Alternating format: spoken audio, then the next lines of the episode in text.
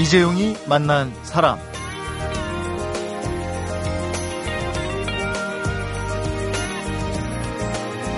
어제가 춘분이었는데요. 이 춘분이 지나면 밭에 씨가 들어가기 시작합니다. 봄 감자도 지금 심어야 하지쯤에 거둘 수가 있는 거죠. 서늘한 기운을 좋아하는 감자가 제일 먼저 밭에 심어진다는 소식을 듣는데 이 뿌린 게 있어야 거둘 게 있지. 바로 이런 생각이 들었습니다. 이 다가올 여름쯤, 가을쯤 아니면 여러 해살이처럼 3, 4년은 기다려야 얻을 수 있는 것들처럼 목표하는 바가 있다면 뿌리는 시기를 잘 정해야 하지 않을까 싶습니다. 오늘 주말입니다. 임진모 음악평론가와 이종훈 스포츠평론가가 함께하는 가수와 스포츠 전설을 만나봅니다.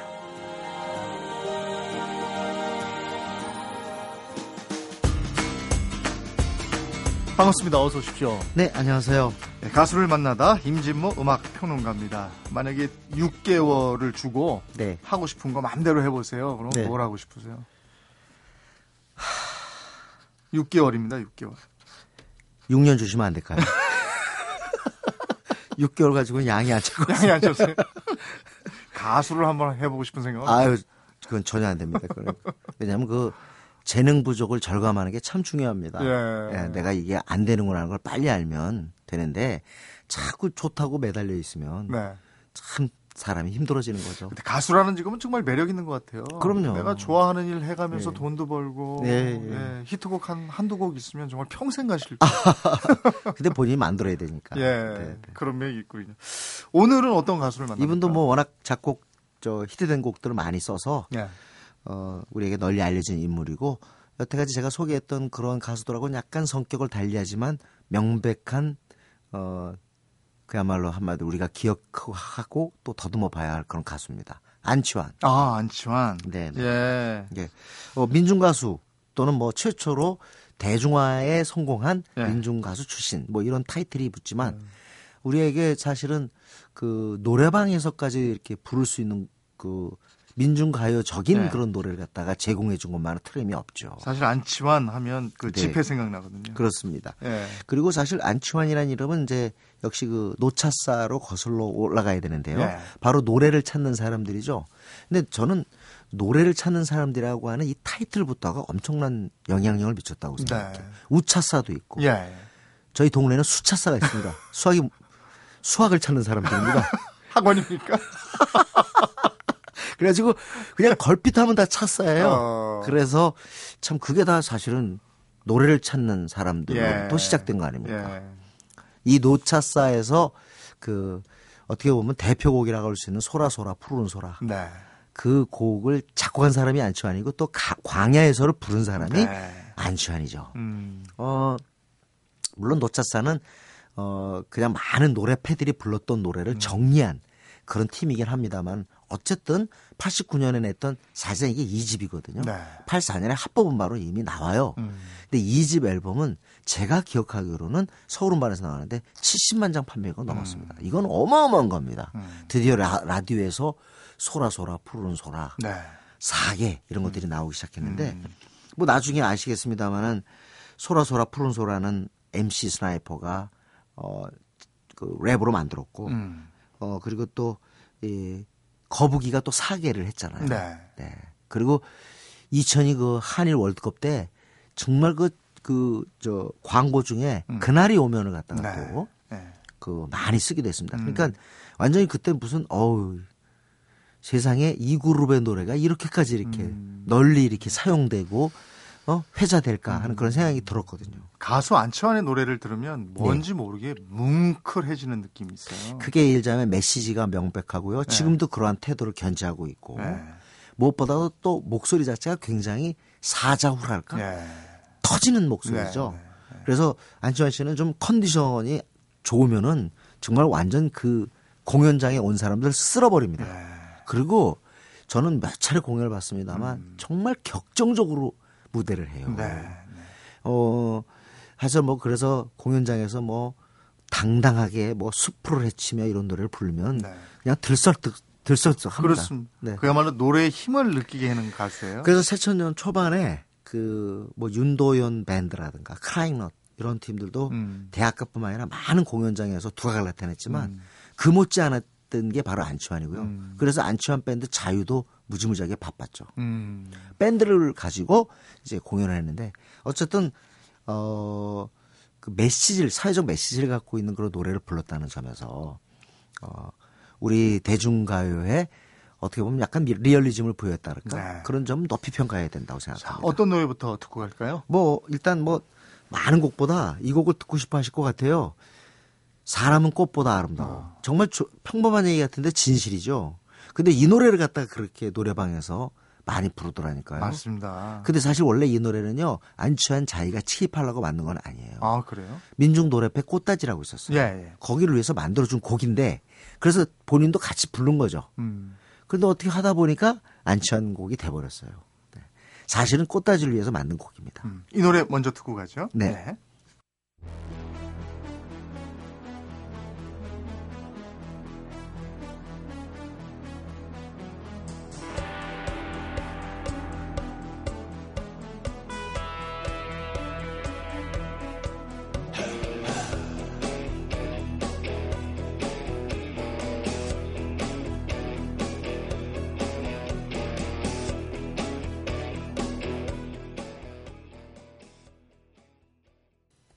진짜 이렇게 듣고 있으면 뭉클 뭐, 뭐 네, 이런 네. 이런 느낌이 있어요. 이렇게 네. 밑에서부터 뭐가 이렇게 쑥 올라오는 느낌 같은. 그러니까 뭐 감각적인 그러한 노래들은 결코 아니죠. 네.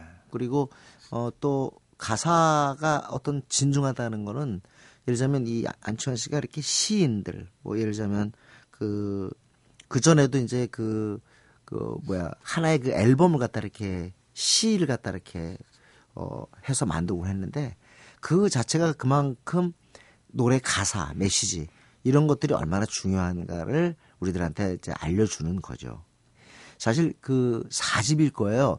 어, 숯불을 헤치며 당당하게 이 앨범이 참 그 이전에 뭐 소금 인형을 좋아하는 분들이 계십니다만은 네. 잊을 수 없는 앨범인데 여기에서 이제 뜻밖의 빅히송이 나오죠. 음. 내가 만일입니다. 어허. 근데 이 내가 만일은 어 저는 지금 돌이켜 생각하면 안치환 씨가 불렀기 때문에 이 노래가 더욱더 감칠맛 나고 더 어 뭐랄까 깊이가 있지 않았을까 싶은데 만약에 이런 느낌이 없었다면 이 노래는 사실은 어 뭐랄까 그냥 평범한 로맨틱 가요가 되지 않았을까 음. 안치환이 불렀기 때문에 그 낭만성과 무게가 한마디로 해서 동행할 수 있게 됐다. 네.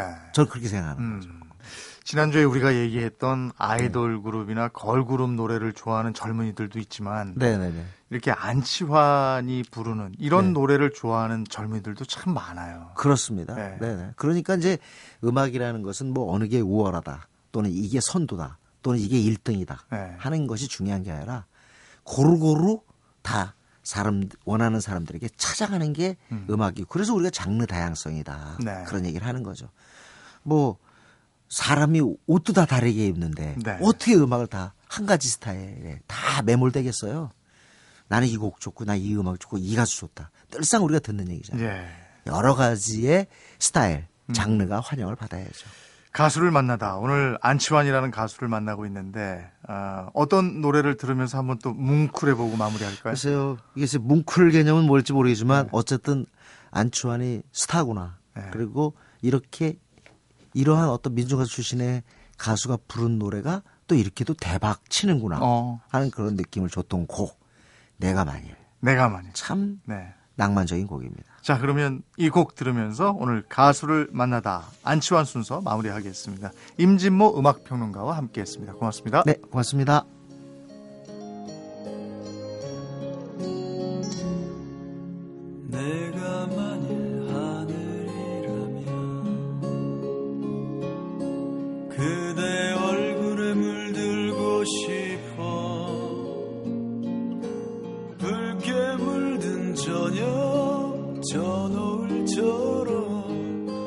나 그대 뺨에 물들고 싶어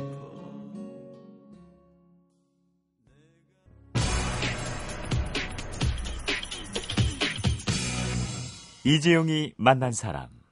네, 전설을 만나다 이종훈 스포츠 평론가와 함께합니다. 어서 오십시오. 안녕하십니까? 네, 오늘은 어떤 전설을 만납니까? 네, 오늘 만나볼 전설은 한국 복싱 역사상 가장 화끈했던 챔피언으로 기억되는 선수인데요.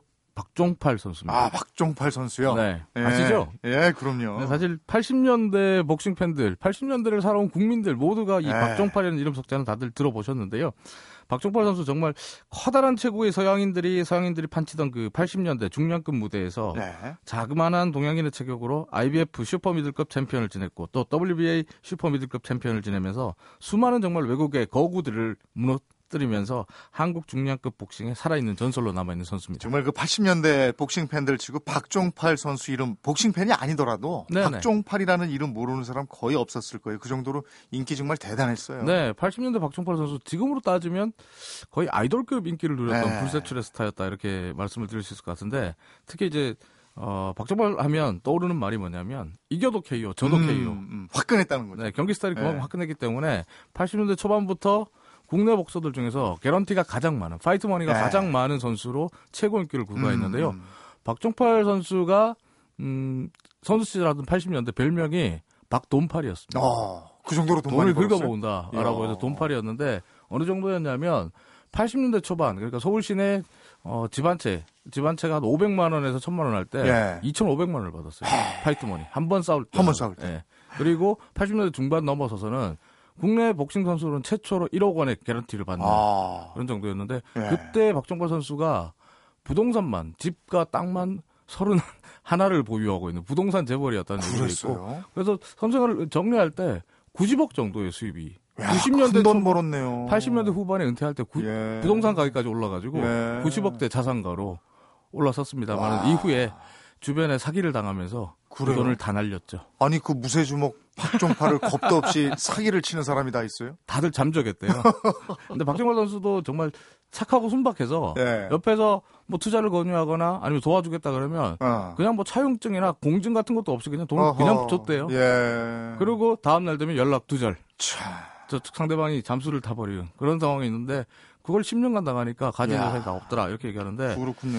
어, 특히 이제 박정범 선수 같은 경우 선수 시절에 역대 전적이 46승 5패 1무입니다. 대단하죠. 네, 근데 이 예. 46승 중에 제가 앞서 이겨도 KO다라고 말씀드렸잖아요. 예. KO승이 39번이고요. 어. 저도 KO. 그러니까 예. 다섯 번 졌는데 5패 중에 KO패가 4번입니다. 그래요. 그러니까 이겨도 KO, 저도 KO. 예. 이런 말이 붙을 수밖에 없는데 솔직히 이렇게 화끈하게 경기하는 선수 누가 안 좋아하겠습니까? 그럼요. 때문에 박종팔 뭐 정말 80년대 한국 복싱 최고의 흥행수표였다 이렇게 말씀드리겠습니다. 아니 저는 개인적으로 그 박종팔 선수 하면 가장 먼저 떠오르는 게 마빈 해글러하고 대결할 뻔했어요. 근데 이 네. 대결은 안 됐고 네. 대결할 뻔했는데 참 보고 싶었거든요. 사실 지금도 박종팔 선수 이야기하면 이 이야기 하시는 분들이 네. 대단히 많아요. 예, 박종팔 대 마빈 해글러의 대결. 이걸 좀 이해하려면 먼저 마빈 해글러가 어떤 선수인지부터 좀 알아야 되는데 네. 사실 이종 부장님한테는 제가 이걸 뭐 설명할 필요가 없죠. 네, 마빈 네. 해글러가 어떤 아, 우리야 뭐 워낙에. 네. 예. 네, 마빈 해글러 복싱 미들급 역사상 가장 강력했던 챔피언으로 지금도 기억되고 있는 인물인데요. 예.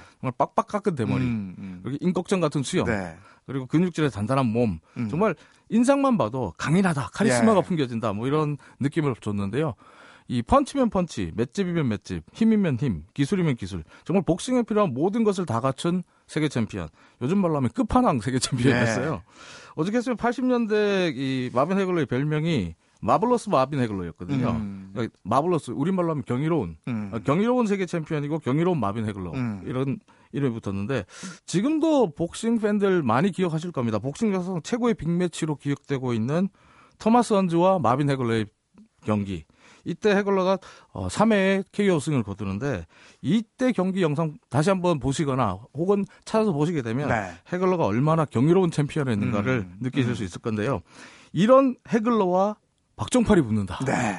뭐 정말 우리 입장에서는 아, 믿기지 정말 않는 보고 싶었죠. 꿈의 예. 대결이었죠. 예. 근데 왜 무산된 거예요, 그게? 아, 당시 이제 우리 언론들의 기사를 보면 네. 해글러 측에서 계속 연기를 요청했다 그래요. 어. 베네수엘라의 오벨 메이아스와 경기를 하고 난 뒤에 도전권을 주겠다는 조건으로 네. 계속 연기를 하면서 결국 어, 박종팔 선수가 오벨 메이아스와 격돌하게 됐는데 오벨 메이아스에게 박종팔 선수가 8회 KO패를 당합니다. 예. 그러면서 도전권이 오벨 메이아스에게 넘어갔다. 어. 이렇게 우리 언론은 보도를 했습니다만 네, 네.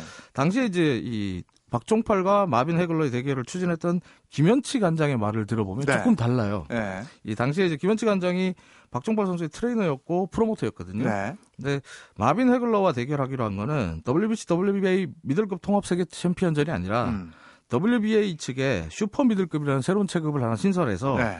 그 초대 WBA 그 슈퍼 미들급 세계 챔피언을 갖자. 음. 이렇게 해글러 측에 제안해서 네. 성사가 됐다고 합니다. 네. 하지만 해글러 측에서는 처음에는 좋다라고 했는데 어, 두 체급 이 되니까 네. 좋다라고 했다가 나중에 보니까 박종팔 선수가 미국 내에서 전혀 인지도가 없잖아요. 아. 그리고 또 WBA 슈퍼 미들급이라게 신설되는 종목이다 보- 네. 신설되는 체급이다 보니까 별로 해글러도 그렇게 뭐 흥미를 보이지 않았다고 그래요. 아. 그리고 저 오벨메이아스 경기는 어떻게 해서 이루어진 거예요? 오벨메이아스 경기는 1981년 11월 7일 베네수엘라 카라카스에서 열렸는데요. 네. 이 경기는 베네수엘라의 거물 프로모터였던 라피터 세데뇨라는 프로모터가 주선을 한 겁니다. 네. 그러니까 어떻게 보면 어, 해글러 측과는 상관이 없는 경기였어요. 그래서 이 경기가 베네수엘라에서 열리게 된 건데 박종팔 선수 측에서 볼 때는 오벨메이아스가 비록 어, 2회 KO로 지긴 했지만 음.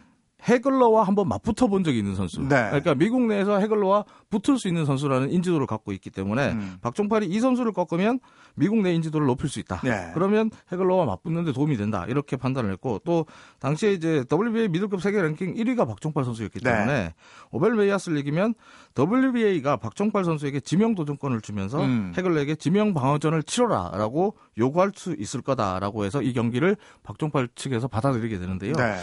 네. 실제로 이 경기 이후에 오벨메이아스가 해글러에게 도전을 했습니다. 네. 그래서 또 졌죠. 아. 오벨메이아스는 또 네. 졌는데 네. 어쨌든 이 오벨메이아스가 박종팔 선수와 맞붙은 이후에 해글러와 도전을 했기 때문에 챔피언전을 했기 때문에 네. 아마 이 경기 오벨메이아스전이 해글러에게 도전할 수 있는 박종팔이 해글러에게 도전할 수 있는 마지막 관문이다라고 얘기했던 어. 것은 틀린 말은 아니다. 그러면 박종팔. 선수가 그 경기 이겼으면은 해글러하고 그 대결을 펼칠 수 있었던 거군요. 그렇죠. 그럴 가능성이 있었죠. 네. 굉장히 높았다 이렇게 볼 수 있는데 그래서 이제 박종팔 선수 본인도 사실 이 오벨메이아스전을 굉장히 굉장히 아쉬워하고 있어요. 지금도 네. 아쉬워하고 있는데 네. 근데 문제는 이 경기 보신 분들은 다들 아시겠지만 이때 경기는 정말 박종팔 선수의 완벽한 패배였어요. 아. 초반에 다운을 당했고 또 8회 음. KO패를 당했는데 음. 박종팔 선수 말에 따르면은 음, 경기가 열렸던 베네수엘라 카라카스가 고지대였다고 합니다. 네. 그래서 근데 문제는 본인이 고지대에서 처음으로 경기를 해봐서 아. 이 고지대 적응이 안 되면서 몸이 붕붕 떠 있는 것 같아요. 어. 그리고 또 주먹을 이제 날리면 주먹이 이렇게 꽂히는 느낌이 들어야 되는데 네. 저건 밀려나가는 그런 느낌이 몸이 들어서 붕붕 떠 있었으니 뭐 중심을 못 잡고 네, 뭐 중심도 못. 잡고 약간 예. 그래서 좀 어, 무기력하게 끌려가는 경기를 많이 네. 했었는데 박종발 선수 본인 팬들하면 처음부터 끝까지 헤매다 온 경기였다. 아. 이렇게 할 정도로 완벽한 패배를 인정하고 있는 상황인데 네. 저도 어릴 때 이 경기 TV로 봤거든요. 네. 그때 이, 이 경기 중계해준 데가 MBC였어요. MBC였는데 제가 캐스터 분이 누군지는 지금 기억이 안 네. 나는데 8라운드에 박종발 선수가 오벨 메이아스에게 복부를 강타당하고 배를 움켜쥐고 주저앉아서 그대로 경기가 끝나는 장면이 나오거든요. 네. 근데 이때 캐스터분이 굉장히 안타까워요. 어. 박종팔 선수 어. 일어나야 됩니다. 그러면서 어. 굉장히 아쉽습니다. 안타깝습니다. 예. 이런 얘기를 계속 하는데 그 목소리가 아직도 좀 생생합니다. 음. 아니 그러면은 박종팔 선수가 진정한 전설의 반열에 오른 게 언제부터예요? 어, 박종벌 선수가 이 진정한 전설이 됐던 건 오히려 이 해글러와의 대결 기회를 놓쳤던 이후다 이렇게 볼 수 있는데요. 네. 어, 오벨메야스 전 이후에 4년 뒤인 1984년에 7월 22일 영국의 모레이 서덜, 서덜랜드라는 선수와 네. IBF 세, 세계 챔피언전을 치릅니다. 네. IBF 슈퍼 미들급 세계 챔피언전에서 이 서덜랜드를 꺾고 왕자에 오른 이후부터 음. 어떻게 보면 박종팔의 시대가 열렸다 이렇게 볼 수 있는데요. 아. 3년간 8번 방어전에 성공합니다. 예. 왕자를 지킨 이후에 1987년 12월 6일에 부산에서 WBA 그 슈퍼 미들급 세계 챔피언 결정전이 열리거든요. 네. 이때 세계 챔피언이 공석이어서 음. 부산에서 WBA 슈퍼 미들급 세계 챔피언 결정전이 멕시코의 헤수스 갈라도라는 선수와 음. 박종팔 선수의 대결로 압축이 됐는데 네. 이때 박종팔 선수가 2회 27초 만에 TKO로 승리를 거둡니다. 아. 그러면서 정말 해글러와의 대결을 꿈꾸면서 그렇게 음. 꿈꿔왔던 네. WBA 세계 챔피언 벨트를 드디어 허리에 두르게 됩니다. 야. 그 순간이 박종팔이라는 전설의 정점이었다. 아. 저는 이렇게 보고 있습니다. 그런 정점의 순간도 있었지만은 박종팔 선수 입장에서는 야 그때 해글러하고 한번 붙었으면 어땠을까 하는 아쉬움도 좀 있었겠어요. 재작년에 제가 박종팔 선수를 우연히 네. 봤어요. 이렇게 체육관 오픈하시고 나서 네. 그때 이제 잠깐 얘기 들으면서 이 워낙 해글러 얘기가 많이 나오니까 음. 해글러랑 그때 붙었으면 어땠을까요? 이렇게 툭 던져봤거든요. 네. 근데 20년이 지나도 굉장히 아쉬워하는 게 그냥 묻어나더라고요. 어. 오죽했으면 어, 해글러에게 도전할 수 있던 이 지명 그 오벨 메리아, 메이아스 선수에게 뺏겼잖아요. 네. 근데 이 오벨 메이아스를 박종팔 선수는 깜짝 메리아스 이렇게 부르더라고요. 예. 흑인 선수고 그러니까 네. 깜짝 뭐 오벨 메리아스라는 이름도 어렵고 그래서 메리아스 이렇게 부르시던데 어, 아, 정말 이 깜짝 메리아스가 자기 인생에 정말 도움이 안 됐다. 어. 이렇게 얘기를 하는데 사실 박종팔 선수가 음, 아까 말씀드렸던 그 WBA 슈퍼 미들급 세계 챔피언을 오른 이후에 2차 방어전에 타이틀을 뺏기거든요. 네. 87년에 뺏기는데 이 타이틀 뺏어간 것도 오벨 메이아스였어요. 어, 그러니까 두 번부터는 두번 다 졌고 네. 정말 인생의 결정적인 순간에 네. 이 박종팔 선수의 앞을 가로막은 게 오벨 메이아스입니다. 세긴 셌나 보네요. 두 번 다 졌으면. 이 오벨 메이아스가 키가 1m 91 정도가 돼요. 어, 굉장히 큰 크네. 선수예요. 네. 그 박종팔 선수가 1m 78이니까 네. 이 신장의 차이가 굉장히 컸다 이렇게 그렇군요. 볼수 있는데 반대로 또 오벨 메이아스는 마빈 해글러에게 두 번 붙어서 두 번 다 졌죠. 네. 그러면은 이 해글러하고 박종팔 선수, 박종팔 대 해글러 누가 이겼을까요? 객관적으로 볼 때는 해글러가 이겼을 것 같아요. 왜냐하면 방금 말씀드린 대로 네. 해글러는 박종팔 선수가 두 번이나 졌더니 오벨 메이아스를 네. 두 번이나 KO 시킨 그렇죠. 인물이거든요. 네. 그리고 앞에서도 말씀드렸습니다만 해글러 미들급 역사상 가장 터프하고 또 가장 강력했던 네. 끝판왕급 세계 챔피언이었기 때문에 음. 박종팔 선수가 승리하기는 참 어려웠을 것 같은데 음. 박종팔 선수 본인도 그때 해글러는 정말 강했다. 네. 그래서 해글러랑 붙었더라면 승패를 떠나서 멋진 경기는 했을 것 같다. 아. 이렇게 말을 하던데 음. 근데 뒤에 이제 여기서 끝나진 않더라고요. 네. 박종발 선수 보면 진짜 상남자인데 음. 그 상남자답게 하지만 한국 사람들이 강자한테 더 강하지 않냐. 어. 아, 그리고 또 해글러 경기 스타일이 밀어붙이는 스타일이기 때문에 내가 좋아하는 스타일이다. 아하. 그래서 한번 붙어봤으면 졌을 것 같지는 않다. 아. 그래서 한바탕 크게 웃던데 어 객관적인 전력에서는 잘 모르겠어요. 아니 그래도 어. 기백이 있잖아요. 예. 해글러랑 맞붙었다면 승패를 떠나서 멋진 경기를 했을 것이다. 이렇게 얘기하니까. 근데 뭐 사실 마빈 해글러와 박종팔 선수가 대결을 했던 간에 안 네. 했던 간에 뭐 박종팔이라는 이름 속자는 한국 프로 복싱계의 길이 남을 전설인 건 누구도 부인할 수 없을 것 같고요. 네. 또 앞에서도 말씀드렸지만 박종팔 선수 정말 커다란 체구의 서양인들이 판치던 80년대에 네. 이 중량급 무대 춘추전국 시대에서 네. 동양인의 체격으로 세계 챔피언에 올랐다. 이 사실 하나만 가지고도 한국을 넘어서 아시아 복싱 나아가서는 뭐 세계 복싱의 살아있는 레전드로 대접받기 충분한 자격이 있는 선수다. 이렇게 말씀드리겠습니다. 아유, 그럼요. 뭐 내가 붙었으면 졌을 거라고 생각하지만 내가 좋아하는 스타일이었으니까 질 거라고 생각하지 않는다. 아직 자신감이 있는 거예요. 풍운하죠, 풍운하. 예, 오늘 전설 박종팔 선수를 만나봤습니다. 고맙습니다. 네, 감사합니다. 이재용이 만난 사람 오늘은 임진모 음악평론가와 이종훈 스포츠평론가가 전해드리는 가수와 스포츠 전설을 만나봤습니다. 전해오는 소식으로는 현재 박종팔 선수가 제 3라운드의 인생을 살고 있다고 합니다. 어, 조금 전에 말씀드렸습니다만 해글러와 승패를 떠나서 멋진 경기를 했을 것이다 이렇게 얘기하는 선수 아닙니까? 2라운드 인생이 마음에 들지 않았더라도 제 3라운드 인생에선 또 승패를 떠난 근사한 삶을 보여주리라고 믿습니다. 이재용이 만난 사람 오늘은 조용필의 꿈 들으면서 인사드리겠습니다. 월요일에 뵙겠습니다. 고맙습니다.